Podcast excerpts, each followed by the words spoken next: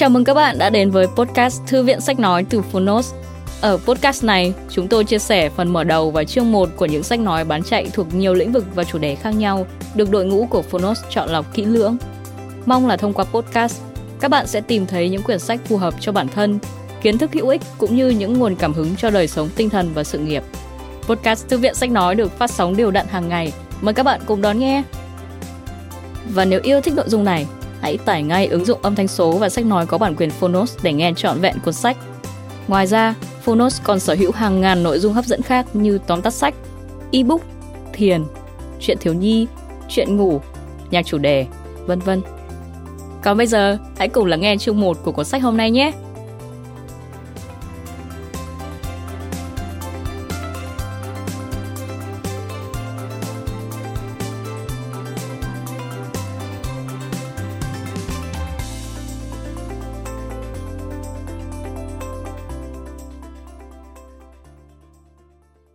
Bạn đang nghe từ Phonos. Thành các tư hãng và sự hình thành thế giới hiện đại.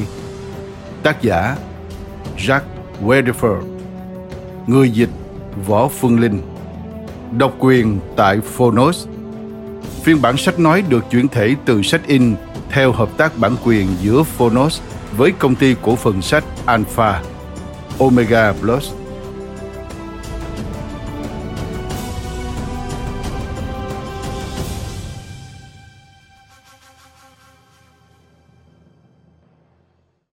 Lời tựa của tác giả cho ấn bản tại Việt Nam. Thành Cát Tư Hãn là nhà chinh phạt vĩ đại nhất trong lịch sử thế giới. Không nhà chinh phạt phương Tây nào chinh phục được dù chỉ một nửa số dân hay đất đai của thành Cát Tư Hãn. Sau khi đế quốc của ông ra đời vào năm 1206, nó tiếp tục mở rộng suốt gần một thế kỷ và cuối cùng kéo từ Thái Bình Dương tới Địa Trung Hải và từ Bắc Băng Dương tới biển Ả Rập. Đế quốc Mông Cổ là đế quốc duy nhất trong lịch sử bao gồm cả Trung Quốc và Nga, cũng như nhiều đất nước nhỏ hơn từ Triều Tiên tới Iran, Afghanistan, Syria, Iraq và Thổ Nhĩ Kỳ. Với một đội quân chỉ vỏn vẹn 10 vạn lính, quân Mông Cổ đánh bại các đế quốc hàng triệu lính. Dường như không đất nước nào có thể chống lại đội quân Mông Cổ hùng mạnh chỉ có một thất bại lớn duy nhất trong các cuộc chinh phục của Mông Cổ, Việt Nam. Đi ngựa bằng đường bộ từ Trung Quốc, rồi bằng tàu băng qua đại dương. Quân Mông Cổ đã nhiều lần cố gắng xâm chiếm các vương quốc thuộc Việt Nam ngày nay. Và dù họ thắng vài trận đánh, họ không bao giờ có thể sáp nhập Việt Nam vào đế quốc của mình. Mông Cổ cũng thất bại khi xâm lược Nhật Bản và Java bằng đường biển nhưng Việt Nam là nơi duy nhất họ thất bại cả trên đất liền và biển khơi. Hầu hết các quốc gia tan rã và thức thủ khi Mông Cổ xâm lược. Nhưng Việt Nam đoàn kết lại và lần đầu xuất hiện trên trường thế giới. Dù tôi chỉ là một người nước ngoài với rất ít hiểu biết về lịch sử Việt Nam, tôi thấy rằng có vẻ thời Nguyên Mông là một trong những giai đoạn quan trọng nhất lịch sử Việt Nam các cuộc chiến chống quân Nguyên đã gắn kết những nhóm người rất khác nhau ở các vương quốc khác nhau lại để bắt đầu tạo nên đất nước Việt Nam hiện đại. Triều Nguyên Mông là khởi điểm cho thời kỳ hiện đại của Việt Nam và nâng vị thế nước này lên cao hơn nhiều so với các vương quốc nhỏ hơn trước đó. Tôi cũng thấy một ảnh hưởng quan trọng thứ hai của thời kỳ này tới lịch sử Việt Nam. Nhà Nguyên tồn tại tới năm 1368 và trong phần lớn thời gian này họ cai trị Trung Hoa và Triều Tiên ở Đông Á, cũng như Iran và Iraq ở Tây Á. Nhưng để kết nối hai phần này của đế quốc bằng đường biển, họ cần quan hệ hòa hữu với Việt Nam. Do vậy, Việt Nam trở thành một phần quan trọng của hệ thống kinh tế thế giới mới ra đời này. Tàu nhà Nguyên cần dừng ở cảng Việt Nam để lấy đồ tiếp tế và nhà Nguyên cần phải hợp tác với Việt Nam. Việt Nam trở thành một phần không thể thiếu trên con đường tơ lụa trên biển liên kết Đông Á và Indonesia với Ấn Độ, Tây Á, bán đảo Ả Rập và châu Phi. Triều đại Nguyên Mông là khi Việt Nam tự chứng tỏ các bạn là một đất nước hùng mạnh về chính trị, quân sự và kinh tế. Tôi cũng có một lý do nữa để viết lời tựa đặc biệt này cho ấn bản tiếng Việt của cuốn sách này. Lý do này rất cá nhân. Khi tôi còn trẻ, cha tôi đã tham gia cuộc chiến ở Việt Nam. Ông đã tham gia Thế chiến thứ hai chống quân phát xít. Và dù chỉ là một người lính bình thường với học thức thấp, ông vẫn rất tự hào vì đã phục vụ đất nước mình với tư cách người lính. Ông đã lớn tuổi hơn khi tới Việt Nam và chỉ là một đầu bếp. Khi cha tôi trở về từ Việt Nam, tôi đã đủ tuổi nhập ngũ, nhưng cha không cho tôi đi. Ông nói rằng cuộc chiến này là sai trái. Ông đã tham gia vào cuộc chiến. Các con trai ông không nên đi. Chúng ta không nên tham chiến. Cha tôi trở về từ Việt Nam và bị nhiễm chất độc màu da cam do quân đội Hoa Kỳ đã rải bom hóa học xuống đây. Ông chết một cách chậm chạp, khó khăn và đầy đau đớn. Một cách từ từ, tôi cùng sáu anh chị em nhìn cha chết bởi cuộc chiến kinh khủng này. Vào thời gian đó, tôi nhìn thấy những tổn hại mà cuộc chiến này gây ra cho cha và gia đình tôi. Dù chiến tranh đã lùi xa, nỗi đau vẫn còn lại, nhưng chúng tôi chỉ là một gia đình nhỏ tôi biết ở việt nam hàng triệu người phải chịu những nỗi đau còn tồi tệ hơn và nỗi đau của họ vẫn còn tiếp tục rất lâu sau khi những trái bom ngừng rơi và lính mỹ đã trở về nhà từ chương sách buồn này trong cuộc đời cha tôi tôi học được cách tôn trọng người việt nam. Cả vì nỗi đau và lòng dũng cảm của họ, tôi mong rằng nước mỹ sẽ không bao giờ dùng những vũ khí này chống lại bất kỳ ai khác.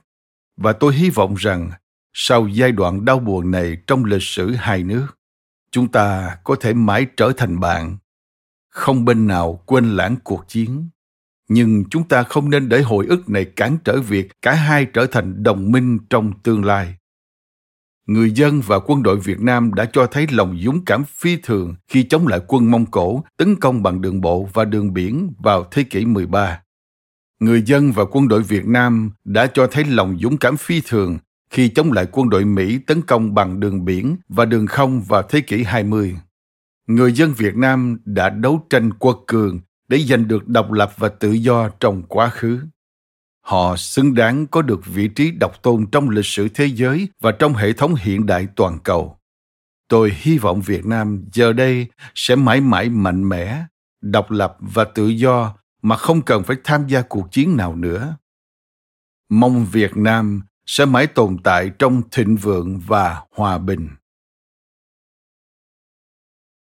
Gửi những người mông cổ trẻ đừng bao giờ lãng quên các học giả mông cổ, những người đã sẵn sàng hy sinh tánh mạng để gìn giữ lịch sử của các bạn.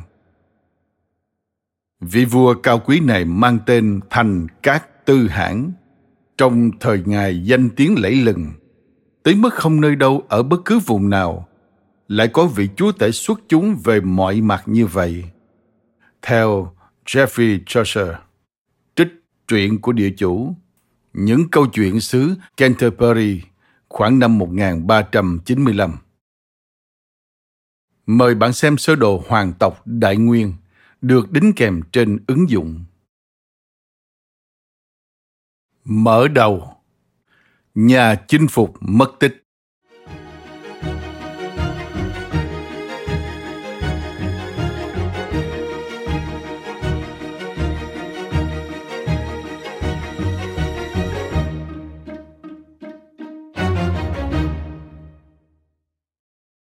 Thành Cát Tư Hãn là người hành động.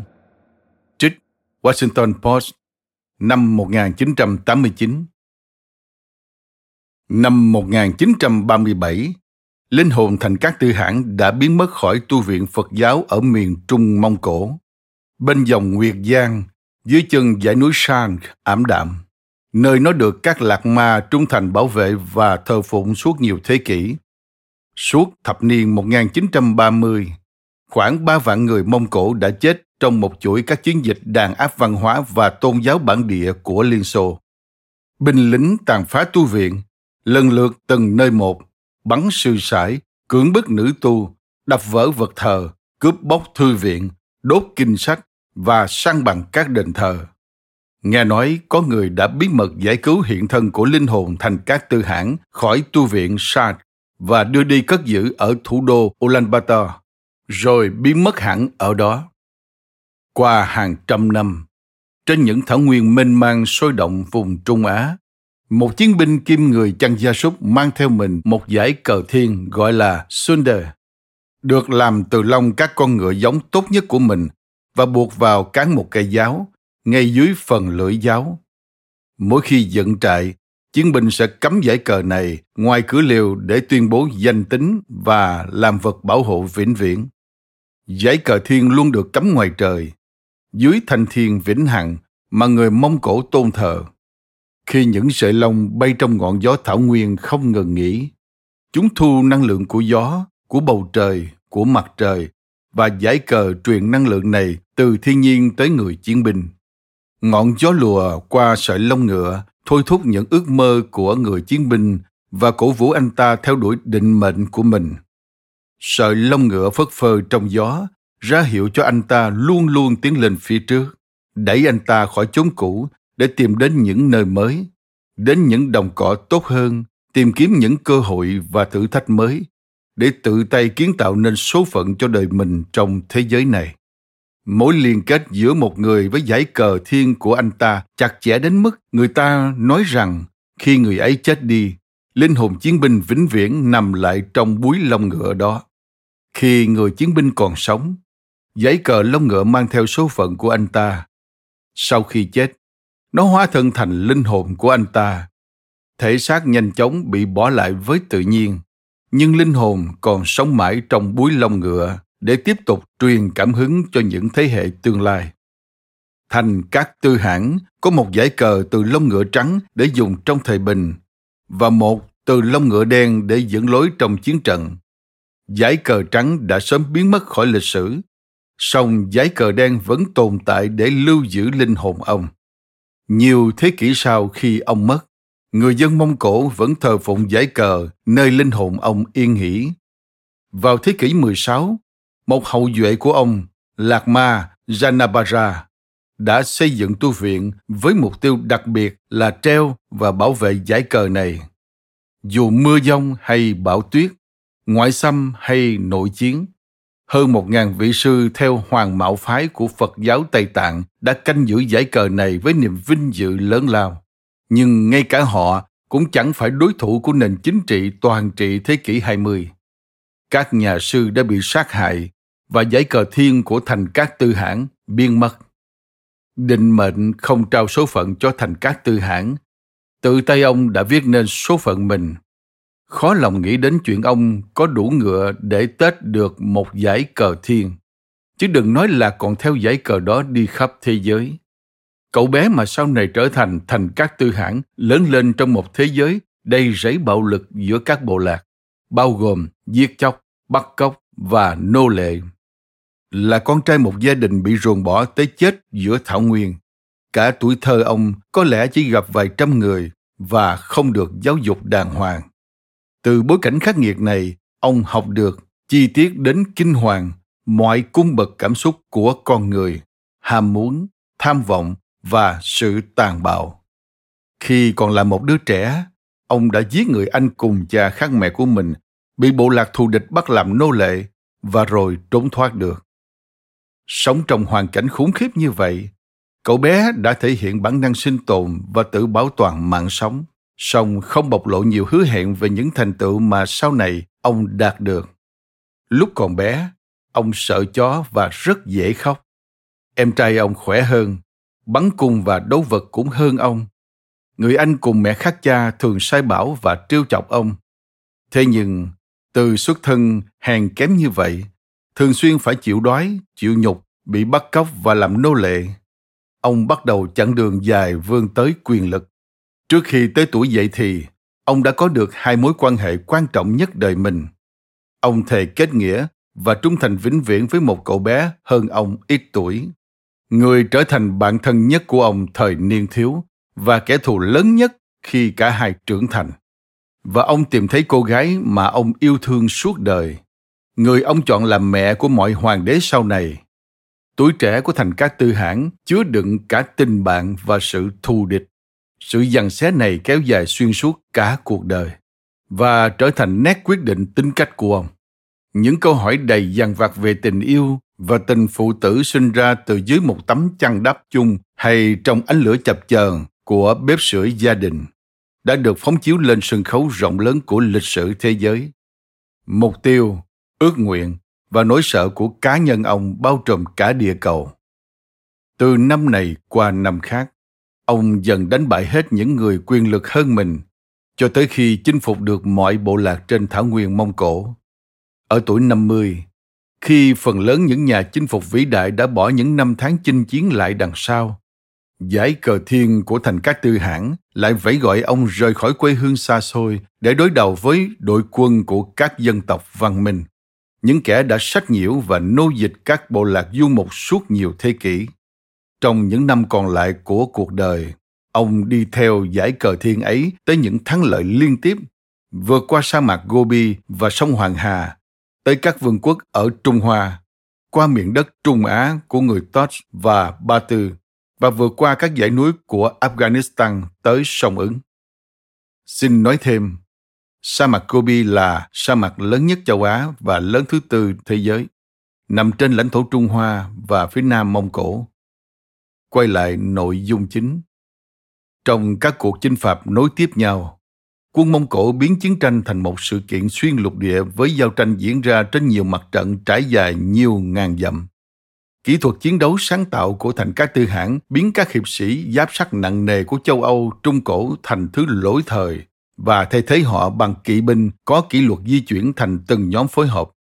Thay vì lệ thuộc vào những công sự phòng thủ, ông tận dụng tài tình tốc độ và sự bất ngờ trên chiến trường cũng như hoàn thiện công thành chiến đến mức chấm dứt luôn thời đại của các thành phố có tường bao thành các tư hãng không chỉ dạy quân của ông chinh chiến ở những khoảng cách không tưởng mà còn hướng dẫn họ duy trì chiến dịch của mình qua nhiều năm, nhiều thập niên và cuối cùng qua hơn ba thế hệ chiến đấu không ngừng nghỉ.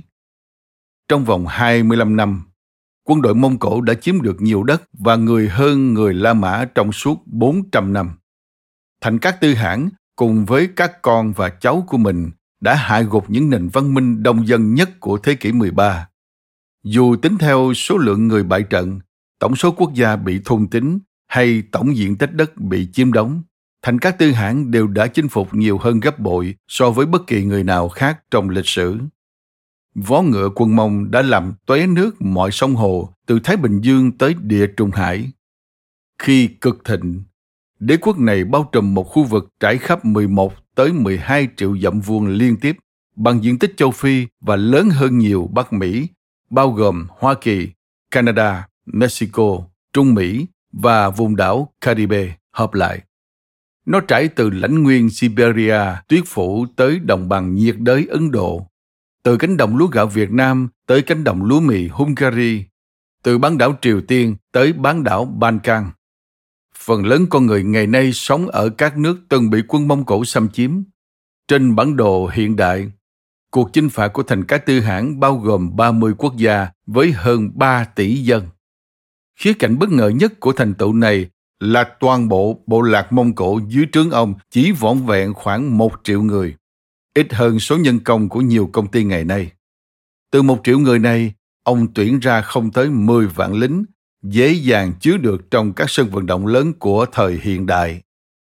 Nói theo kiểu Mỹ, Thành tựu của thành các tư hãng có thể hiểu theo cách là nước Mỹ, thay vì được sáng lập bởi một nhóm thương nhân có học và chủ đồn điền giàu có, thì lại là do một tên nô lệ không biết chữ, chỉ nhờ nhân cách, sức lôi cuốn và quyết tâm đã giải phóng Hoa Kỳ khỏi sự cai trị của ngoại bang, đoàn kết dân chúng, tạo ra bản chữ cái, viết hiến pháp, đề ra tự do tôn giáo toàn diện, sáng tạo ra hệ thống chiến tranh kiểu mới, đưa quân đội hành quân từ Canada tới Brazil và mở đường thông thương trong một khu vực thương mại tự do xuyên suốt nhiều châu lục.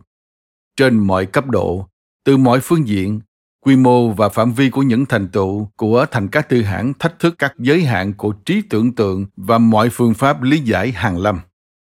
Khi kỵ binh của thành các tư hãng tràn qua thế kỷ 13, ông đã vẽ lại ranh giới của thế giới. Công trình của ông không phải bằng đá, mà là bằng các quốc gia. Không bằng lòng với số lượng lớn các tiểu vương quốc, ông hợp rất nhiều nước nhỏ thành các nước lớn hơn. Ở Đông Âu, quân Mông Cổ thống nhất một tá các tiểu vương quốc Slav và thành phố thành một nước Nga rộng lớn. Ở Đông Á, qua ba thế hệ, họ tạo ra Trung Hoa bằng cách đan lại với nhau những tàn tích của nhà Tống ở phía nam với vùng đất của người nữ chân ở Mãn Châu, Tây Tạng ở phía Tây, Tây Hạ tiếp giáp sa mạc Gobi và đất của người Duy Ngô Nhĩ ở phía đông Turkestan. Khi người Mông Cổ mở rộng khu vực cai trị, họ tạo ra những quốc gia như Triều Tiên và Ấn Độ. Những nước này vẫn tồn tại tới ngày nay, với đường biên giới gần như không thay đổi từ khi được người Mông Cổ tạo ra. Xin nói thêm, người Tân Nghịch, một bộ phận gồm khoảng 12 dân tộc tại vùng Đông Bắc Trung Hoa và phía Đông Nam Nga, ở những vùng Mãn Châu và miền Bắc Triều Tiên. Họ thành lập nhà Kim từ năm 1115 đến năm 1234 thì bị quân Mông Cổ tiêu diệt. Tây Hạ, triều đại do người đảng hạng kiến lập trong lịch sử Trung Hoa. Người Duy Ngô Nhĩ, dân tộc Trung Á theo đạo Hồi, ngày nay sống chủ yếu ở Tân Cương. Phía đông Turkestan, khu vực ở Trung Á, phần lớn do các dân tộc Tos sinh sống. Nơi đây có một số thành phố lớn của nền văn minh Ba Tư như Samarkand, Bukhara. Quay lại nội dung chính. Đế chế của thành các tư hãng liên kết và hợp nhất với nền văn minh quanh ông thành một trật tự thế giới mới. Khi ông chào đời năm 1162, cựu thế giới là một chuỗi các nền văn minh địa phương hoàn toàn không biết gì về các nền văn minh khác, ngoài những nước láng giềng gần gũi nhất. Không ai ở Trung Hoa biết tới châu Âu, cũng như không ai ở châu Âu từng nghe tới Trung Hoa. Và theo như hiểu biết thời bấy giờ, chưa có ai từng đi lại giữa hai nơi đó cả. Tới khi qua đời năm 1227, ông đã kết nối hai nơi này bằng những mối liên lạc ngoại giao và thương mại bền vững tới bây giờ. Bằng cách đập vỡ hệ thống phong kiến coi trọng quyền lợi quý tộc và xuất thân, ông đã xây dựng một hệ thống mới và độc đáo dựa trên năng lực cá nhân, lòng trung thành và thành tích. Ông tập hợp những thị trấn buôn bán rời rạc và trì trệ dọc theo con đường tơ lụa và sắp xếp chúng thành khu vực thương mại tự do lớn nhất lịch sử. Ông cắt giảm thuế cho tất cả mọi người và bỏ hẳn siêu thuế với bác sĩ, thầy dạy học, thầy tu và các cơ sở giáo dục. Ông thực hiện điều tra dân số đều đặn và tạo ra hệ thống thư tín quốc tế đầu tiên. Đế chế của ông không tích trữ của cải và kho báu. Trái lại, ông phân phát rộng rãi của cải thu được trong chiến đấu để chúng có thể quay lại thông thương ông thiết lập một bộ luật quốc tế và tuyên bố luật thanh thiên vĩnh hằng tối cao với mọi công dân. Vào thời điểm hầu hết vua chúa đều đặt mình lên trên pháp luật, thành các tư hãng cương quyết rằng trước pháp luật, vua chúa cũng chịu trách nhiệm bình đẳng như người chăn gia súc hèn kém nhất. Ông công nhận tự do tôn giáo trong lãnh địa của mình, cho dù ông đòi hỏi lòng trung thành tuyệt đối từ mọi thần dân đã hàng phục, bất kể họ theo tôn giáo nào Ông tin vào pháp quyền và bãi bỏ việc tra tấn. Nhưng ông thực hiện các chiến dịch lớn để tìm và giết những kẻ lục lâm thảo khấu và thích khách. Ông không chấp nhận giữ con tin và thay vào đó thiết lập tập tục hoàn toàn mới làm miễn trừ ngoại giao với sứ thần và sứ giả, bao gồm cả những người đến từ các quốc gia thù địch đang chiến tranh với ông. Thành các tư hãng để lại cho đế chế của ông một nền tảng vững chãi tới mức nó tiếp tục lớn mạnh trong vòng 150 năm sau đó. Sau đó, trong hàng trăm năm sau khi đế quốc ấy sụp đổ, hậu duệ của ông tiếp tục cai trị nhiều đế quốc nhỏ và quốc gia lớn, từ Nga, Thổ Nhĩ Kỳ và Ấn Độ tới Trung Hoa và Ba Tư. Họ có nhiều tước hiệu khác nhau, như hãng, hoàng đế, sultan, vua, sa, emir, và Đạt Lai Lạt Ma. Di sản đế chế này còn được hậu duệ của ông cai trị suốt 7 thế kỷ. Nhiều người mogul đứng đầu Ấn Độ tới năm 1857 khi người Anh phế bỏ hoàng đế Bahadur Shah đệ nhị và chặt đầu hai con trai và cháu trai ngài. Hậu duệ tại vị cuối cùng của thành các tư hãng Alim Khan, Emir của Bukhara, tiếp tục cầm quyền ở Uzbekistan tới khi bị làn sóng cách mạng Nga dâng cao lật đổ năm 1920. Xin nói thêm, hãng, hoàng đế, sultan, vua, sa, emir và Đạt Lai Lạt Ma. Lần lượt là tên gọi người đứng đầu nhà nước của đế chế Mông Cổ, Trung Hoa, các quốc gia Hồi giáo, châu Âu, Ba Tư, các thân vương quốc Ả Rập và Tây Tạng. Quay lại nội dung chính. Trong lịch sử, hầu hết các nhà chinh phục đều phải chịu cái chết sớm và bi thảm. Ở tuổi 33, Alexander Đại Đế qua đời một cách bí hiểm ở Babylon, trong khi những kẻ phục tùng ông sát hại cả gia đình ông và chia chác đất đai. Julius Caesar bị những người cùng dòng dõi quý tộc với ông và đồng minh cũ đâm tới chết trong phòng của viện nguyên lão La Mã.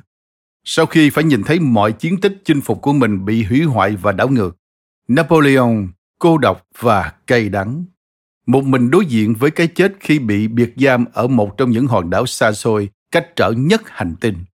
Thế nhưng, Thành Cát Tư Hãn khi đó đã gần 70 tuổi, đã mất trên chiếc giường cắm trại của mình, giữa vòng vây đầy yêu thương của gia đình, thân tín và quân lính trung thành sẵn sàng mạo hiểm tính mạng theo lệnh của ông. Mùa hè năm 1227, trong chiến dịch chống lại Tây Hạ ở thượng lưu sông Hoàng Hà, Thành Cát Tư Hãn đã qua đời. Hay, theo cách nói của người Mông Cổ, những người cấm kỵ việc nhắc tới chết chóc hay bệnh tật, ông đã lên thiên đường. Nhiều năm sau cái chết của ông, lý do ông mất vẫn không được tiết lộ, dẫn đến nhiều lời đồn đoán mà sau này trở thành truyền thuyết, để rồi theo dòng chảy thời gian biến thành sự thật lịch sử. Blano di Capini, sứ giả châu Âu đầu tiên tới Mông Cổ, ghi lại rằng Thành các Tư hãng chết vì bị sét đánh. Marco Polo, nhà thám hiểm đã có nhiều chuyến đi khắp đế chế Mông Cổ dưới thời Hốt Tất Liệt, cháu của Thành các Tư hãng, kể lại rằng ông qua đời sau khi bị tên đâm trúng đầu gối. Một số người cho rằng kẻ thù không rõ danh tính đã đầu độc ông. Có nguồn lại khẳng định ông đã chết vì phép thuật của vua Tây Hạ khi đang giao chiến. Một câu chuyện được những kẻ chỉ trích ông lan truyền nói rằng khi bị ông bắt giữ, Hoàng hậu Tây Hạ đã đưa một vật lạ vào vùng kính nhằm kéo đứt bộ phận sinh dục của thành các tư hãn khi quan hệ với bà, và ông đã chết trong đau đớn cùng cực. Trái ngược với những câu chuyện về cái chết của ông, việc thành các tư hãn chết trong căn liều gờ của người du mục về cơ bản là tương tự như nơi ông ra đời, cho thấy thành công của ông trong việc bảo tồn lối sống truyền thống của dân tộc mình. Song, Bất ngờ là bằng cách bảo tồn lối sống của mình, ông đã thay đổi xã hội loài người. Quân lính của thành các tư hãng hộ tống thi thể vị hãng của họ về quê hương Mông Cổ để bí mật chôn cất. Sau khi chết, ông được những người theo hầu an táng vô danh trên mảnh đất quê hương, không lăng tẩm, đền đài, kim tự tháp, hay thậm chí là cả một tấm bia nhỏ đánh dấu nơi ông nằm lại. Theo tín ngưỡng Mông Cổ, thân thể người chết nên được để trong yên bình, không cần lăng mộ, vì linh hồn họ không còn đó nữa mà sẽ sống tiếp trong giải cờ thiên. Khi được mai táng, thành các tư hãng thầm lặng biến mất vào cõi thinh không mênh mang của miền đất Mông Cổ quê hương. Không ai biết nơi ăn nghỉ cuối cùng của ông ở đâu. Song bởi không có nguồn tư liệu xác thực, nhiều người đã tự tay viết nên lịch sử và thêm thắt nhiều chi tiết kịch tính. Một câu chuyện thường được nhắc lại là trong chuyến hành trình dài 40 ngày, quân lính trong đoàn đưa tang ông đã giết toàn bộ người và thú vật mà họ gặp trên đường. Và sau đám tang bí mật, 800 kỵ binh đã cưỡi ngựa dẫm lên khu vực chôn cất nhiều lần để che giấu nơi đặt mộ. Sau đó, theo lời kể đầy sáng tạo này, những kỵ binh này đã lại bị giết bởi một toán lính khác nhằm đảm bảo họ không thể chỉ điểm nơi này. Và rồi, những người lính này lại bị một nhóm chiến binh khác giết. Sau khi ông được chôn cất bí mật ở quê nhà, quân lính cho phong tỏa cả khu vực rộng vài trăm dặm vuông này. Không ai có thể vào trừ người nhà thành cá tư hãng và một nhóm chiến binh tinh nhuệ đóng quân ở đó nhằm hạ sát mọi kẻ xâm nhập. Trong gần 800 năm, khu vực này gọi là Incoric, vùng đại cấm địa nằm sâu trong lòng châu Á, luôn đóng cửa im lìm Mọi bí mật về đế chế của thành các tư hãng dường như đã bị khóa lại trong quê hương thần bí của ông. Rất lâu sau khi đế chế Mông Cổ sụp đổ và khi một phần nước Mông Cổ đã bị ngoại bang xâm chiếm, người Mông Cổ vẫn ngăn cản bất kỳ ai đặt chân vào vùng đất linh thiêng của tổ tiên họ. Dù người Mông Cổ cuối cùng đã cải sang đạo Phật, những người nối ngôi thành các tư hãng vẫn không cho phép các nhà sư xây điện thờ, tu viện hay đài tưởng niệm để đánh dấu mộ của ông.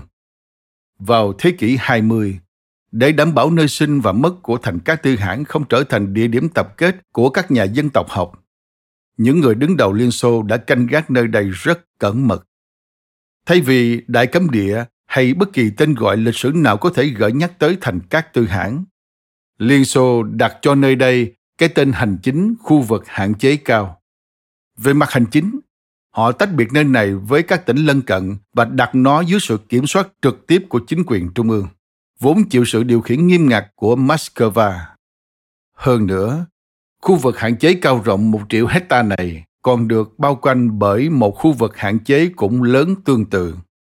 Để ngăn chặn việc đi lại, chính quyền không xây dựng đường xá và cầu cống ở đây Giữa khu vực hạn chế và thủ đô Ulaanbaatar, Liên Xô duy trì một căn cứ không quân MiG cực kỳ kiên cố và khả năng cao là cả một nhà kho chứa vũ khí hạt nhân. Một căn cứ xe tăng Liên Xô lớn chặn lối vào khu vực cấm và quân đội Nga sử dụng nơi này để luyện tập sử dụng pháo và diễn tập xe tăng. Người Mông Cổ không tạo ra đột phá về kỹ thuật, không sáng lập ra tôn giáo mới, viết rất ít sách và kịch và không để lại cho thế giới giống cây trồng hay phương pháp nông nghiệp nào mới. Thợ thủ công của họ không biết dệt vải, đúc kim loại, làm gốm hay thậm chí nướng bánh mì. Họ không làm ra đồ gốm hay sứ, không vẽ tranh và không xây công trình kiến trúc nào. Ấy vậy mà, nhờ liên tiếp chinh phục các nền văn hóa, quân đội của họ đã thu thập và truyền lại những kỹ năng này từ nền văn minh này tới nền văn minh khác. Công trình cố định duy nhất mà thành các tư hãng xây dựng là những cây cầu. Dù ông cự tuyệt việc xây lâu đài, thành trì, thành phố hay tường thành vì phải di chuyển khắp nơi, có lẽ ông đã xây nhiều cầu hơn bất kỳ người lãnh đạo nào khác trong lịch sử. Ông bắt cầu qua hàng trăm sông suối để giúp quân đội và hàng hóa lưu thông dễ hơn. Người Mông Cổ chủ đích mở cửa thế giới để đến với một ngành buôn bán mới, không chỉ về hàng hóa mà còn về tư tưởng và kiến thức. Người Mông Cổ đưa thợ mỏ người German tới Trung Hoa và bác sĩ Trung Hoa tới Ba Tư. Những lần thuyên chuyển có khi có ý nghĩa to lớn, cũng có lúc không đáng kể. Họ truyền bá việc dùng thảm tới mọi nơi họ đặt chân tới, mang chanh và cà rốt từ Ba Tư tới Trung Hoa trồng, đem mì sợi, bài tây và trà từ Trung Hoa tới phương Tây. Họ đưa một người thợ rèn từ Paris tới thảo nguyên Mông Cổ khô cằn để xây đài phun nước, tuyển một quý tộc Anh quốc làm phiên dịch trong quân đội và mang tục lấy dấu vân tay của người Hoa tới Ba Tư.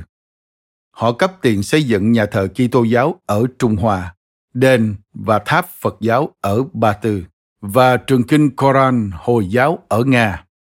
Quân Mông Cổ càng quét khắp thế giới với tư cách là những kẻ chinh phạt nhưng cũng là những người chuyên chở văn hóa độc nhất vô nhị của nền văn minh. Những người Mông Cổ kế thừa đế chế của thành các tư hãng đã cương quyết nỗ lực luân chuyển vật phẩm và hàng hóa, cũng như kết hợp chúng để tạo ra những sản phẩm hoàn toàn mới và các phát minh chưa từng có. Khi những thợ lành nghề từ Trung Hoa, Ba Tư và châu Âu kết hợp thuốc súng của Trung Hoa với súng phun lửa của người Hồi giáo và áp dụng kỹ thuật đúc chuông của châu Âu họ đã chế tạo được súng thần công, một trật tự tiến bộ khoa học kỹ thuật hoàn toàn mới. Từ súng lục tới tên lửa, một phần lớn của kho vũ khí hiện đại đều bắt nguồn từ đây. Dù mỗi vật dụng đều ít nhiều quan trọng, chúng chỉ có ảnh hưởng lớn nhờ cách người Mông Cổ chọn lựa và kết hợp các kỹ thuật để làm ra các sản phẩm lai ghép lạ thường. Người Mông Cổ luôn bền bỉ thể hiện tấm lòng nhiệt huyết với chủ nghĩa quốc tế qua những nỗ lực chính trị, kinh tế và tri thức của họ. Họ không chỉ đơn giản có tham vọng thống trị thế giới, mà còn muốn thiết lập một trật tự toàn cầu dựa trên tự do thông thương. Một bộ luật quốc tế đơn nhất và một bản chữ cái phổ quát có thể dùng để viết mọi ngôn ngữ. Hốt tất liệt. Cháu trai của thành các tư hãng cho lưu hành một đơn vị tiền giấy để dùng khắp mọi nơi và dự định mở trường tiểu học để phổ cập giáo dục phổ thông cho trẻ em để mọi người dân đều biết chữ. Người Mông Cổ hoàn thiện và kết hợp các loại lịch để làm ra lịch vạn niên chính xác hơn các loại lịch trước đó và tài trợ để làm ra những tấm bản đồ bao quát nhất thời ấy. Người Mông Cổ khuyến khích lấy buôn đi đường đất liền tới đế quốc của họ và gửi nhà thám hiểm vượt đất liền và biển khơi tới những nơi xa xôi như châu Phi để mở rộng phạm vi thương mại và ngoại giao. Ở gần như mọi quốc gia mà người Mông Cổ đặt chân tới, sự tàn phá ban đầu cùng cơn sốc bị một bộ lạc xa lạ và mang rợ chinh phục nhanh chóng nhường đường cho tăng trưởng chưa từng thấy trong trao đổi văn hóa, mở rộng thông thương và tiến bộ trong văn minh. Ở châu Âu, quân Mông Cổ tàn sát tầng lớp hiệp sĩ quý tộc của châu lục này. Nhưng thất vọng vì nghèo đói của khu vực so với các nước Trung Hoa và Hồi giáo đã rời đi mà không buồn chiếm đóng thành phố, cướp bóc đất nước hay sáp nhập chúng vào đế chế đang ngày càng lớn mạnh. Sau cùng, châu Âu chịu thương vong ít nhất, song lại có được mọi lợi thế từ các đầu mối liên lạc là các thương nhân như gia đình Polo ở Venice và các sứ giả trao đổi giữa các vị hãng Mông Cổ và giáo hoàng cũng như vua của châu Âu. Những kỹ thuật, kiến thức và của cải mới này đã bắt đầu thời kỳ phục hưng, giúp châu Âu tìm lại một phần nền văn hóa xưa kia. Nhưng quan trọng hơn, thời kỳ này đã tiếp nhận các kỹ thuật in ấn, vũ khí, la bàn và bàn tính từ phương Đông. Như nhà khoa học người Anh Roger Bacon ở thế kỷ 13 đã nhận xét, người Mông Cổ thành công không chỉ nhờ chiến thuật ưu việt mà họ đã thành công bằng phương pháp khoa học. Dù người Mông Cổ hiếu chiến, họ đã tiến xa đến vậy vì họ đã dành thời gian cho các phương châm triết học. Gần như mọi khía cạnh của đời sống Âu Châu, công nghệ, chiến tranh, phục trang, buôn bán, ẩm thực, nghệ thuật, văn học và âm nhạc đều thay đổi dưới thời phục hưng vì chịu ảnh hưởng của Mông Cổ. Bên cạnh những hình thức giao chiến mới, máy móc mới và món ăn mới, ngay cả những yếu tố tầm thường nhất của đời sống hàng ngày cũng thay đổi vì người châu Âu đổi sang dùng vải Mông Cổ, mặc quần và áo khoác thay vì áo chẽn và áo choàng, dùng cây vĩ để chơi nhạc cụ thay vì gãy ngón tay và vẽ tranh theo phong cách mới.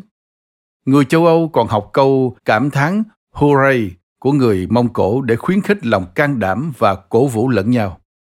Với nhiều thành tựu như vậy, không có gì đáng ngạc nhiên khi Geoffrey Chaucer, nhà thơ Anh ngữ đầu tiên, đã dành câu chuyện dài nhất trong cuốn Những câu chuyện xứ Canterbury cho nhà chinh phục người Á thành các tư hãng. Ông viết về thành các tư hãng và các chiến công của ông với lòng ngưỡng mộ không che giấu. Thế nhưng trên thực tế, chúng ta lại bất ngờ khi biết rằng người Mông Cổ, những người bị phần còn lại của thế giới ngày nay xem như bọn mang rợ khát máu chính hiệu, lại được các học giả thời phục hưng nhận xét như vậy. Chân dung người Mông Cổ được Chaucer hay Bacon vẽ nên khác xa những hình ảnh ta biết từ những cuốn sách hay bộ phim sau này khắc họa thành các tư hãng và quân đội của ông như đám người tàn bạo thèm khát vàng bạc châu báu, phụ nữ và máu.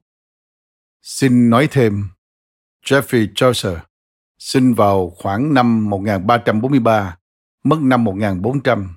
Tác giả người Anh thời Trung Cổ, được coi là cha đẻ của văn học Anh. Những câu chuyện xứ Canterbury là tuyển tập 24 câu chuyện dài hơn 17.000 dòng và là tác phẩm nổi tiếng nhất của ông. Quay trở lại nội dung chính. Dù sau này có rất nhiều hình ảnh và tranh vẽ thành các tư hãng, khi còn sống, ông không có một bức chân dung nào không như các nhà chinh phục khác, thành các tư hãng không bao giờ cho phép ai vẽ chân dung, đúc tượng hay khắc tên hay hình ảnh ông lên đồng xu. Và những gì người đương thời miêu tả về ông thường gây tò mò nhiều hơn là dựa trên thực tế. Xin trích lời một ca khúc Mông Cổ hiện đại về thành các tư hãng. Chúng con tưởng tượng hình ảnh người, nhưng tâm trí chúng con trống rỗng.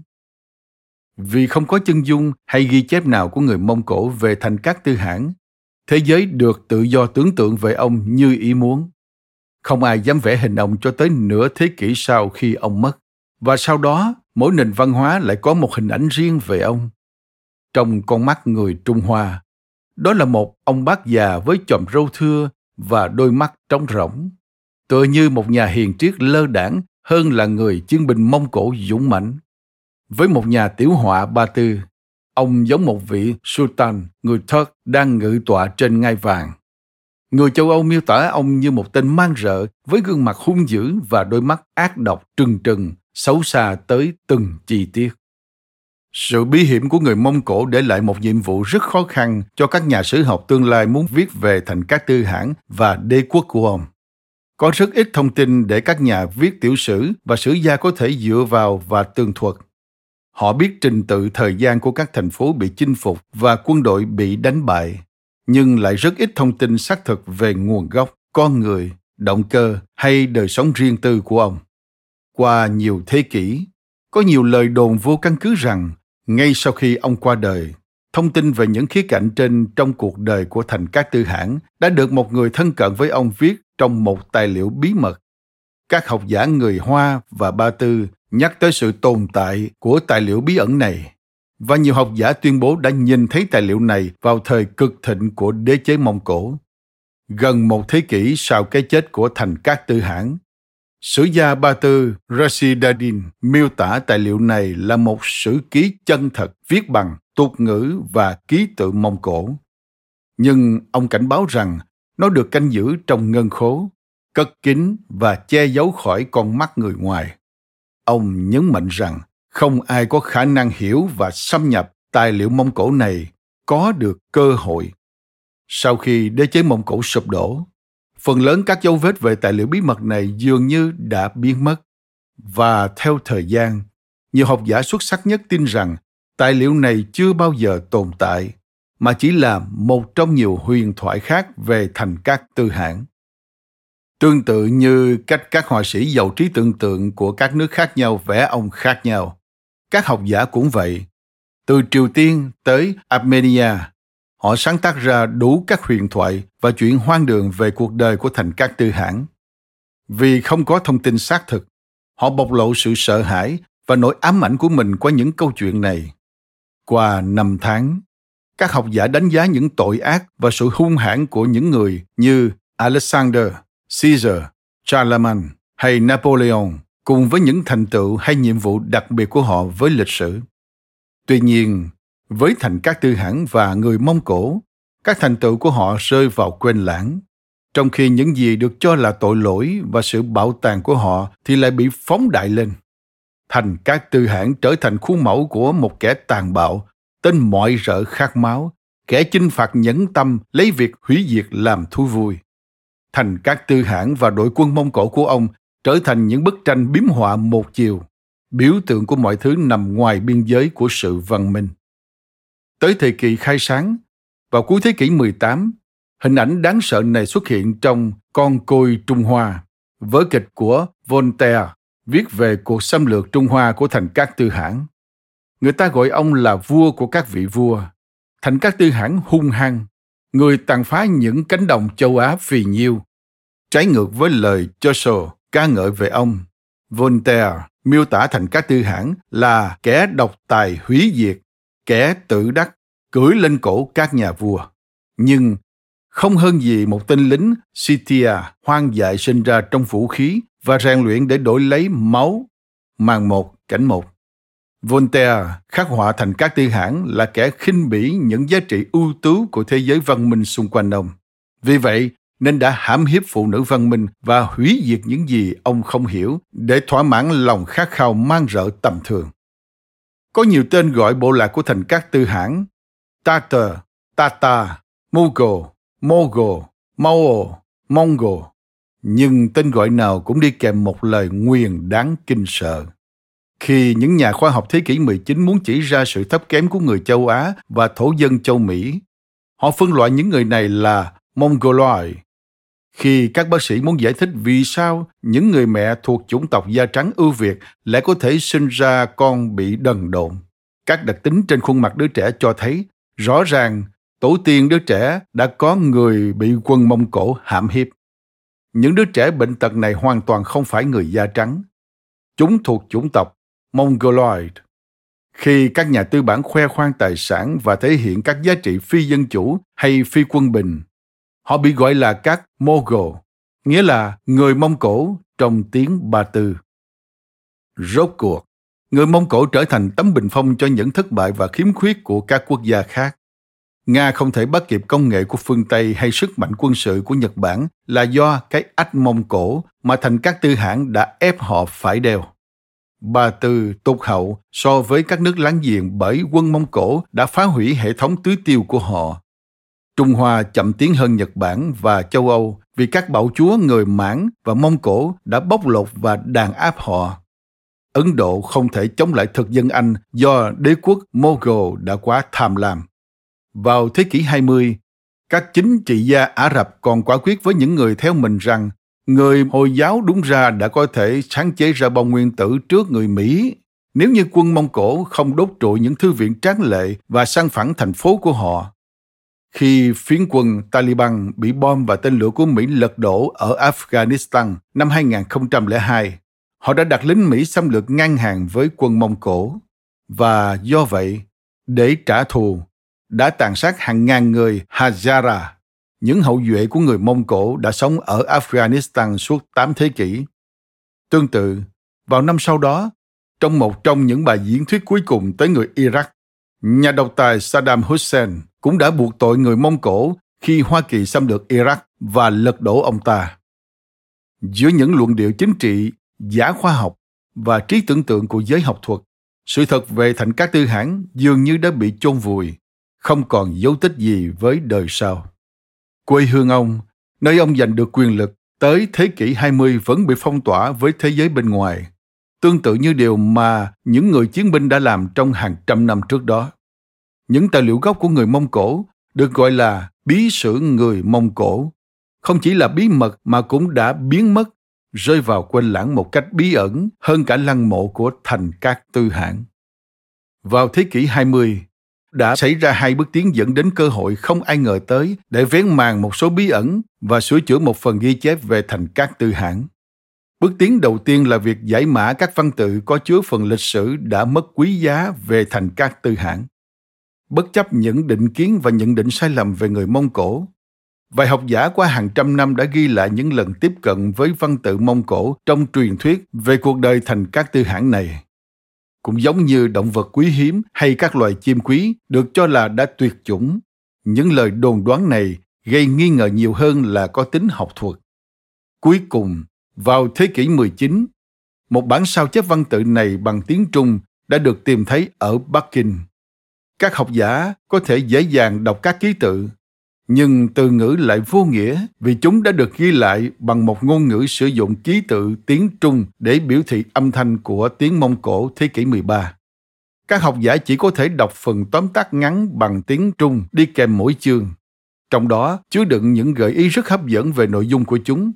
Nhưng ngoài phần đó ra, văn tự này không thể giải nghĩa được.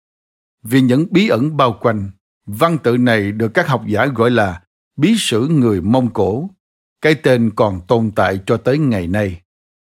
Trong phần lớn thế kỷ 20, việc giải mã bí sử ở Mông Cổ có thể gây nguy hiểm tới tính mạng. Chính quyền ngăn cuốn sách rơi vào tay dân thường và học giả vì lo ngại họ có thể bị ảnh hưởng sai trái từ quan điểm cổ hủ, phi khoa học của văn tự này. Song một phong trào học thuật ngầm đã dấy lên xung quanh bí sử. Trong những trại du mục trên Thảo Nguyên, câu chuyện lịch sử mới phát hiện được truyền tai từ người này sang người khác, trại này sang trại khác. Cuối cùng, họ cũng có được một lịch sử được kể từ quan điểm người Mông Cổ. Người Mông Cổ không chỉ là những kẻ mang rợ phá hoại những nền văn minh ưu việt quanh mình. Với họ, những gì bí sử tiết lộ dường như đến từ chính thành các tư hãng, người đã trở lại với thần dân của mình để mang tới hy vọng và cảm hứng sau hơn bảy thế kỷ im lặng, cuối cùng họ cũng đã có thể nghe thấy lời Ngài. Dù bị chính quyền kiểm soát, người Mông Cổ đã thể hiện quyết tâm không để mất những lời này nữa. Trong một khoảnh khắc ngắn ngủi, sự giải phóng của đời sống chính trị sau cái chết của Stalin năm 1953 và việc Mông Cổ gia nhập Liên Hiệp Quốc năm 1961 đã khiến người Mông Cổ dũng cảm hơn và cảm thấy được tự do tìm lại lịch sử của mình Năm 1962, nước này đã chuẩn bị một bộ tem để kỷ niệm 800 năm ngày sinh của thành các tư hãng. Tomo Ochia, thành viên có vị trí cao thứ hai trong chính phủ, cho dựng một tượng đài xi măng để đánh dấu nơi sinh của thành các tư hãng ven sông Anon, đồng thời tài trợ cho một cuộc hội thảo giữa các học giả để đánh giá các mặt tốt và xấu của đế chế Mông Cổ trong lịch sử. Cả bộ tem và đường vẽ đơn giản trên tượng đài thể hiện hình ảnh Sunder đã mất của thành các tư hãng. Giải cờ thiên làm từ lông ngựa đã dẫn ông đi chinh phạt và là nơi linh hồn ông nằm lại. Thế nhưng, sau gần 8 thế kỷ, ý nghĩa tình cảm của Sunde với người Mông Cổ và một số nhóm người họ đã chinh phục vẫn sâu sắc tới mức người Nga coi hình ảnh của nó trên con tem là sự trở lại của chủ nghĩa dân tộc và nguy cơ bạo động lo sợ rằng nước vệ tinh của mình sẽ theo đuổi con đường giành độc lập hay tệ hơn là đứng về phía người hàng xóm còn lại của họ, Trung Hoa. Cựu đồng minh nay đã trở thành kẻ thù, Liên Xô đã đáp trả bằng một cơn phẫn nộ phi lý. Tại Mông Cổ, chính quyền đàn áp bộ tem và các học giả vì mắc tội phản nghịch là đã thể hiện cái các quan chức của đảng gọi là xu hướng lý tưởng hóa vai trò của thành các tư hãng. Tomo Ochia đã bị cách chức, giam cầm trong nước và cuối cùng bị chém chết bằng rìu.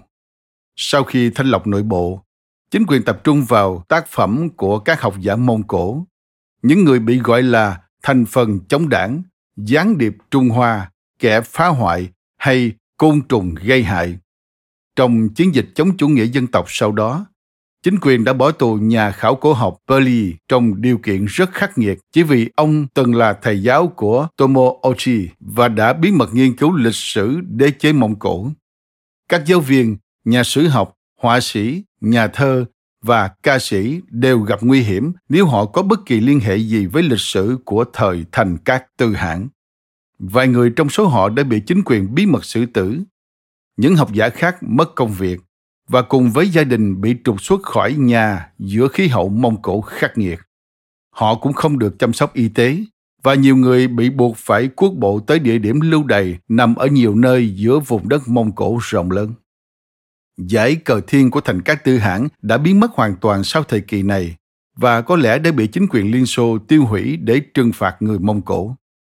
Nhưng dù bị đàn áp tàn bạo hay có khi chính nhờ vậy nhiều học giả Mông Cổ đã mạo hiểm tính mạng để tự bắt đầu nghiên cứu bí sử nhằm tìm kiếm một cách hiểu đúng đắn về quá khứ bị bôi nhọ và xuyên tạc của họ. Bên ngoài Mông Cổ, học giả từ nhiều nước, đặc biệt là Nga, Đức, Pháp và Hungary, đã nỗ lực giải mã văn tự này và dịch nó sang ngôn ngữ hiện đại. Vì không thể tiếp cận các nguồn tài liệu của Mông Cổ, họ đã làm việc trong điều kiện cực kỳ khó khăn. Trong những năm 1970, từng chương một đã xuất hiện bằng tiếng Mông Cổ và tiếng Anh dưới sự giám sát và phân tích cẩn thận của Igor Dorechowil, một học giả người Australia tâm huyết với tiếng Mông Cổ cổ. Đồng thời, học giả người Mỹ Francis Woodman Leaf cũng đã độc lập chuẩn bị một bản dịch tỉ mỉ riêng biệt được Harvard University Press xuất bản năm 1982. Song để hiểu được văn tự, chỉ giải mã và dịch thôi thì chưa đủ. Ngay cả trong bản dịch, văn tự vẫn rất khó hiểu vì chúng rõ ràng đã được viết cho một nhóm kín trong hoàng gia Mông Cổ. Những người được cho là có vốn hiểu biết sâu sắc không chỉ về văn hóa của người Mông Cổ thế kỷ 13 mà còn cả về địa lý vùng đất của mình. Khi không có phân tích thực địa chi tiết về nơi các sự kiện diễn ra, việc tiếp cận bối cảnh lịch sử và ý nghĩa tiểu sử của văn tự gần như là bất khả. Bước tiến lớn thứ hai bất ngờ xảy ra vào năm 1990 khi Liên Xô tan rã, kết thúc thời kỳ chiếm đóng Mông Cổ. Liên Xô rút quân, máy bay và xe tăng đều rời đi. Thế giới Mông Cổ ở nội Á cuối cùng cũng đã mở cửa với người ngoài. Dần dần một số người đã dám đặt chân vào khu vực cấm địa. Các thợ săn Mông Cổ lẻn vào để săn bắt trong các thung lũng nhiều thú săn. Những người phiêu lưu mạo hiểm đi bộ vào, trong những năm 1990, nhiều nhóm người nước ngoài được trang bị công nghệ đã tới để tìm kiếm lăng mộ của thành các tư hãng và gia đình ông. Dù đã có nhiều khám phá thú vị, họ vẫn không thể đạt được mục tiêu cuối cùng của mình. Ban đầu, tôi thực hiện nghiên cứu với mục đích tìm hiểu vai trò của người dân bộ lạc trong lịch sử giao thương thế giới và con đường tơ lụa kết nối Trung Hoa, Trung Đông và châu Âu. Tôi tới thăm các địa điểm khảo cổ, thư viện và gặp mặt các học giả dọc theo con đường từ Tử Cấm Thành ở Bắc Kinh qua Trung Á tới cung điện Topkapi ở Istanbul. Từ năm 1990, với chuyến đi đầu tiên tới Buryatia, quận Mông Cổ ở Siberia, tôi lần theo dấu vết của người Mông Cổ qua Nga, Trung Hoa, Mông Cổ, Uzbekistan, Kazakhstan, Tajikistan, Kyrgyzstan và Turkmenistan. Tôi dành một mùa hè để đi theo con đường di cư cổ đại mà các bộ lạc người Thết đã đi, xuất phát từ quê hương Mông Cổ để lan rộng ra tới tận Bosnia ở địa Trung Hải. Sau đó, tôi khoanh vùng đế quốc cổ bằng con đường biển ước tính của Marco Polo từ Nam Trung Hoa tới Việt Nam, qua eo biển Malacca tới Ấn Độ, các nước Ả Rập của vùng vịnh Ba Tư và cuối cùng tới Venice. Chuyến đi dài đã cung cấp rất nhiều thông tin, nhưng không nhiều hiểu biết như tôi đã hy vọng. Dù vậy, tôi đã nghĩ rằng nghiên cứu của tôi đã gần kết thúc khi tôi tới Mông Cổ năm 1998. Tin rằng đây sẽ là chuyến đi cuối cùng ngắn ngủi để hoàn chỉnh dự án với một số thông tin cơ bản về thời trẻ của thành các tư hãng. Cuối cùng, nó kéo dài tới 5 năm với nghiên cứu sâu rộng hơn cả tôi tưởng tượng. Tôi nhận ra người Mông Cổ rất sung sướng khi được tự do sau hàng trăm năm bị nước ngoài điều khiển. Và phần nhiều niềm vui đó được dành để tôn vinh ông tổ của họ thành các tư hãng. Dù tên tuổi của ông đã bị thương mại hóa nhanh chóng trên chai rượu vodka, thanh sô-cô-la và xì gà, và nhiều bài hát đã ra đời để tưởng nhớ ông. Ông vẫn đang mất tích với vai trò là một nhân vật lịch sử. Không chỉ có linh hồn ông biến mất khỏi tu viện mà gương mặt thật sự của ông cũng mất tích trong lịch sử của họ cũng như trong lịch sử của chúng ta ông là ai một cách hoàn toàn tình cờ tôi tới mông cổ đúng lúc những câu hỏi này đột nhiên có thể giải đáp được. Lần đầu tiên trong gần 8 thế kỷ, vùng cấm địa thời thơ ấu và nơi chôn cất ông được mở cửa cùng lúc với văn tự bí sử bị mã hóa cuối cùng cũng được giải mã. Chỉ một học giả thì không thể làm được nhiệm vụ này, nhưng khi hợp tác với một nhóm với lai lịch khác nhau, chúng tôi đã có thể bắt đầu tìm ra câu trả lời. Là một nhà nhân học văn hóa tôi phối hợp chặt chẽ với nhà khảo cổ học kler Khavasoran, người có thể tiếp cận với nhiều thông tin được thu thập bởi tiến sĩ Kerr Perley, thầy giáo và cố vấn của ông, và nhà khảo cổ học nổi bật nhất Mông Cổ trong thế kỷ 20. Dần già qua Khavasoran, Tôi gặp các nhà nghiên cứu khác, những người đã dành nhiều năm làm việc trong bí mật và gần như luôn một mình với những nghiên cứu họ không bao giờ có thể viết ra hay xuất bản. Giáo sư O.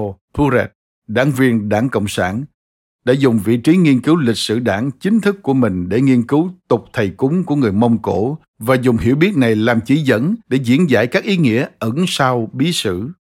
Đại tá Khơ Sakdat của quân đội Mông Cổ tận dụng vị trí của ông ở Moscow để so sánh miêu tả về các chiến thuật và chiến thắng của thành các tư hãng trong bí sử với trong kho lưu trữ quân sự Nga. Nhà chính trị học người Mông Cổ Di Bon Aden đã phân tích các kỹ thuật chính trị thành các tư hãng sử dụng để giành lấy và đạt được quyền lực. Những nghiên cứu sâu rộng và chi tiết nhất đã được thực hành bởi nhà địa lý học ở Sunbata, người đã đi cả triệu km xuyên Mông Cổ để tìm kiếm lịch sử của thành các tư hãng. Nhóm chúng tôi bắt đầu làm việc với nhau. Chúng tôi so sánh những tài liệu cơ bản và thứ cấp quan trọng nhất từ hơn một chục ngôn ngữ với các câu chuyện trong bí sử. Chúng tôi khom người trên những tấm bản đồ và tranh luận về ý nghĩa chính xác của các tài liệu khác nhau và các phân tích từ rất xưa. Không nằm ngoài dự đoán, chúng tôi tìm thấy những điểm chênh lệch lớn và nhiều mâu thuẫn khó có thể dung hòa. Tôi nhanh chóng nhận thấy Sunpata là người hiểu mọi thứ theo nghĩa đen. Một nhà kinh nghiệm luận cực đoan tin rằng mọi câu chữ trong bí sử đều đúng, và ông tìm cách chứng minh điều đó bằng các chứng cứ khoa học. Nhưng Puret lại tin rằng trong lịch sử không có gì nên được hiểu bằng nghĩa gốc. Theo ông, Thành Các Tư Hãn là thầy Pháp vĩ đại nhất trong lịch sử và văn tự là bản ghi lại những bí ẩn được kể lại theo cách biểu tượng con đường mà ông vươn tới vị trí đó nếu được mở khóa nó sẽ một lần nữa cho biết cách thức một thầy pháp thống trị và điều khiển thế giới ngay từ đầu khi bắt đầu cùng làm việc. Chúng tôi đã hiểu rõ rằng mình không thể sàng lọc các ý tưởng và cách giải nghĩa mâu thuẫn mà không tìm kiếm những nơi các sự kiện này đã diễn ra. Bài kiểm tra cuối cùng về độ chính xác của mỗi văn bản khi chúng tôi được trải ra trên nền đất của nơi những sự kiện này được cho là đã xảy ra. Sách có thể nói dối, nhưng nơi chốn thì không bao giờ một cái nhìn tổng quát nhanh chóng và mất nhiều công sức qua các địa điểm chính trả lời một số câu hỏi, nhưng lại gợi ra nhiều thắc mắc khác. Chúng tôi nhận ra rằng, không những chúng tôi phải tới đúng nơi, mà để hiểu được các sự kiện ở đó, chúng tôi còn phải ở đó vào đúng điều kiện thời tiết. Chúng tôi quay lại một nơi nhiều lần vào những mùa khác nhau trong năm. Những địa điểm này nằm rải rác khắp hàng ngàn dặm vuông nhưng khu vực quan trọng với nghiên cứu của chúng tôi nằm ở vùng đất bí ẩn, không thể tới được, đã đóng cửa từ sau khi thành cát tư hãng qua đời. Vì cuộc đời du mục của thành cát tư hãng, nghiên cứu của chúng tôi trở thành một dự án rong ruổi, một dạng khảo cổ sự di chuyển thay vì các địa điểm. Các hình ảnh từ vệ tinh cho thấy vùng đất mông cổ không có đường đi, nhưng lại có hàng ngàn đường mòn đang xen nhau khắp thảo nguyên, dường như về mọi hướng xuyên qua sa mạc Gobi, qua các ngọn núi. Song chúng đều dừng lại ở rìa Inkorik, vùng cấm địa. Đường vào quê hương thành các tư hãng đòi hỏi phải đi qua vùng đệm từng do Liên Xô chiếm đóng và củng cố để ngăn không ai bước vào. Khi chạy khỏi Mông Cổ, quân Liên Xô để lại một khung cảnh phi thực đầy các hố pháo với xác kim loại của xe tăng, xe tải hỏng, máy bay bị thao tung, vỏ pháo đã qua sử dụng và bom xịt nằm rải rác. Những làn hơi lạ lan tỏa trong không khí và các đợt sương mù dị thường tới rồi đi. Các công trình điêu khắc bằng kim loại méo mó cao vài tầng lầu, tàn tích kỳ lạ của những cấu trúc không rõ mục đích. Các tòa nhà đổ nát, từng là nơi chứa thiết bị điện tử bí mật, giờ nằm trơ trọi giữa các đụng cát thấm đẫm dầu, không chút sức sống thiết bị từ các chương trình vũ khí cũ nằm bỏ không dọc thảo nguyên sức sẹo. Hàng loạt ao nước đen bí hiểm chứa các hóa chất không xác định lấp lánh kỳ quái dưới ánh mặt trời chói chang. Những mảnh vụn đen đúa không rõ nguồn gốc trôi nổi trong chất lỏng ứ động này và xương động vật, xác khô, các mẫu lông và nhúm lông vũ động lại ở mép vũng. Ở bên kia nghĩa địa kinh hoàng của thế kỷ 20 này, trong sự tương phản sắc nét nhất có thể tưởng tượng được, là quê hương nguyên sơ, đóng kín của thành các tư hãng, hàng trăm dặm rừng nguyên sinh, núi, thung lũng sông và thảo nguyên. Bước vào khu vực hạn chế cao không chỉ là một bước lùi về quá khứ, mà còn là cơ hội để khám phá thế giới của thành các tư hãng gần đúng như những gì ông để lại. Khu vực này đã sống sót như một hòn đảo mất tích bị bao quanh, nhưng lại được bảo vệ bởi những hậu quả kinh hoàng nhất của công nghệ thế kỷ 20 bị cản trở bởi cây đổ, bụi rậm và những tảng đá lớn. Phần lớn nơi này không thể thâm nhập được và lính gác chỉ thỉnh thoảng tuần tra những phần còn lại trong suốt 8 thế kỷ vừa rồi. Khu vực cấm địa này là một tượng đài sống dành cho thành các tư hãng. Chúng tôi vừa đi qua nơi này vừa tưởng như bất kỳ lúc nào ông cũng có thể phi ngựa bên sông hay qua dãy núi để đóng trại ở những nơi ông yêu quý, bắn tên vào một con linh dương đang bỏ chạy đào một hố câu cá trên lớp băng che phủ sông Anon, hay quỳ xuống và cầu nguyện ở Budkhan Khadun, ngọn núi thần che chở ông từ lúc còn sống tới cả khi đã qua đời. Nhóm nghiên cứu của chúng tôi tiếp cận Incorrect như các thám tử tiếp cận hiện trường một vụ án mới, sử dụng bí sử người Mông Cổ làm hướng dẫn chính. Chúng tôi di chuyển qua đồng bằng và khảo sát khung cảnh nguyên sinh từ nhiều đồi và gò đất nhỏ trên thảo nguyên rộng quang đảng xa những dấu mốc rõ ràng như núi, sông hay hồ. Chúng tôi phụ thuộc nhiều vào những người chăn gia súc đã thuần thục việc định hướng qua đồng cỏ như thủy thủ vượt đại dương. Một nhóm liên tục thay đổi gồm các học sinh, học giả, người chăn gia súc và kỹ sĩ Mông Cổ cùng đi với chúng tôi. Và họ tập trung tranh luận về việc trả lời những câu hỏi mà tôi đang nghiên cứu. Những nhận định và câu trả lời của họ luôn tốt hơn của tôi và họ hỏi những điều tôi chưa bao giờ nghĩ tới. Họ biết cách nghĩ của người chăn gia súc. Và dù đang ở đất lạ, họ dễ dàng xác định tổ tiên họ đã đóng trại ở đâu, hay đã đi theo hướng nào. Họ nhanh chóng nhận ra những nơi có quá nhiều mũi vào mùa hè hay quá thoáng gió cho mùa đông để dựng trại. Quan trọng hơn, họ sẵn sàng thử nghiệm các ý tưởng, ví dụ như phi ngựa từ điểm này sang điểm khác để tính thời gian, hay so sánh tiếng vang của vó ngựa trên đất và sỏi của nơi này so với nơi khác. Họ biết độ dày cần thiết của băng để có thể cưỡi ngựa qua sông, khi nào nên đi bộ qua và khi nào nên phá băng và lội qua làng nước lạnh. Một số tên địa danh ở Mông Cổ mang tính chất miêu tả, cho phép chúng tôi diễn giải chúng theo tiếng Mông Cổ và dễ dàng áp dụng vào quan cảnh xung quanh mình. Văn tự kể rằng đầu tiên thành các tư hãng trở thành trưởng bộ lạc ở hồ Khu, cạnh núi Karajirugan, nghĩa là hồ xanh cạnh núi hình tim đen. Danh tính nơi này đã được lưu giữ suốt nhiều thế kỷ và có thể dễ dàng tìm thấy bởi bất cứ ai. Một số tên gọi khác liên quan tới nơi ông sinh ra, như đồi vú hay hồ lá lách thì khó khăn hơn. Vì không ai chắc chắn những cái tên trên miêu tả đặc điểm hình dáng của nơi này hay một sự kiện đã diễn ra ở đây. Cũng như bởi hình dạng của hồ và sông có thể đã thay đổi sau 8 thế kỷ ở vùng đất khô cằn và bị gió xoáy mòn này. Dần dà chúng tôi ráp nối câu chuyện lại hết mức có thể với những bằng chứng có trong tay. Bằng cách tìm lại những nơi chốn từ thời thơ ấu của thành các tư hãng và lần theo đường đi của các sự kiện khắp vùng đất, chúng tôi đã có thể trực tiếp sửa lại một số quan niệm sai lầm về cuộc đời ông. Ví dụ, dù chúng tôi có tranh cãi về danh tính chính xác của mô đất dọc sông Anon, nơi ông chào đời, rõ ràng con sông với cây cối rậm rạp và nhiều đầm lầy khác xa vùng thảo nguyên bao la nơi cư trú của phần lớn dân du mục và cũng là nơi hầu hết các sử gia cho rằng thành các tư hãng đã lớn lên. Sự khác biệt này nhấn mạnh sự khác nhau giữa ông và những người du mục khác và làm sáng tỏ vì sao bí sử nhắc tới săn bắn nhiều hơn là chăn gia súc trong thời thơ ấu của thành các tư hãng.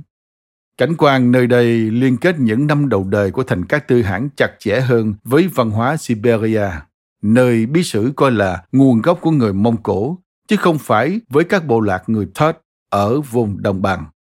Từ đó, thông tin này ảnh hưởng tới cách chúng ta hiểu các phương pháp thực địa của thành các tư hãng và vì sao ông coi những người dân đối địch như động vật để chăn, còn những người lính đối địch là thú để săn bắn.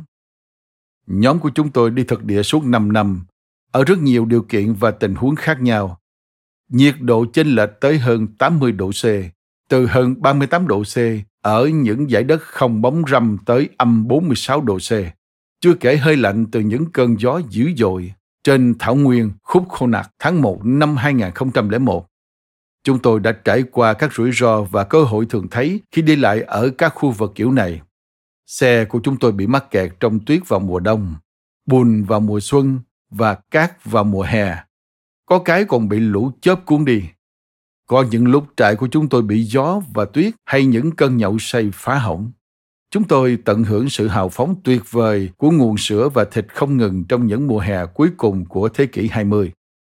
Nhưng vào những năm đầu tiên của thế kỷ hiện nay, chúng tôi cũng đã trải qua những năm tồi tệ nhất của nạn đói của động vật, gọi là rút, khi ngựa và bò Tây Tạng lăn ra chết theo đúng nghĩa đen quanh chúng tôi, và động vật đủ mọi kích thước chết đông cứng giữa đêm tối. Nhưng trong công việc chúng tôi chưa từng trải qua một giây phút nghi ngờ hay hiểm nguy nào. So với những khó khăn trong đời sống thường nhật của những người chăn gia súc và thợ săn định cư ở các khu vực này những gì chúng tôi gặp phải chỉ là chuyện rất nhỏ một vấn đề ngoài dự tính mà ban đầu tưởng chừng như là phiền phức thì cuối cùng lại luôn dạy tôi một bài học mới về vùng đất hay con người nơi đây. Từ việc đi trên lưng ngựa gần 50 dặm một ngày, Tôi học được rằng 15 feet lụa buộc chặt quanh hông giúp giữ nội tạng tại chỗ và chống buồn nôn. Tôi cũng học được tầm quan trọng của việc mang sữa chua khô theo mình trong những chuyến đi dài như vậy khi không có thời gian dừng lại và nấu ăn.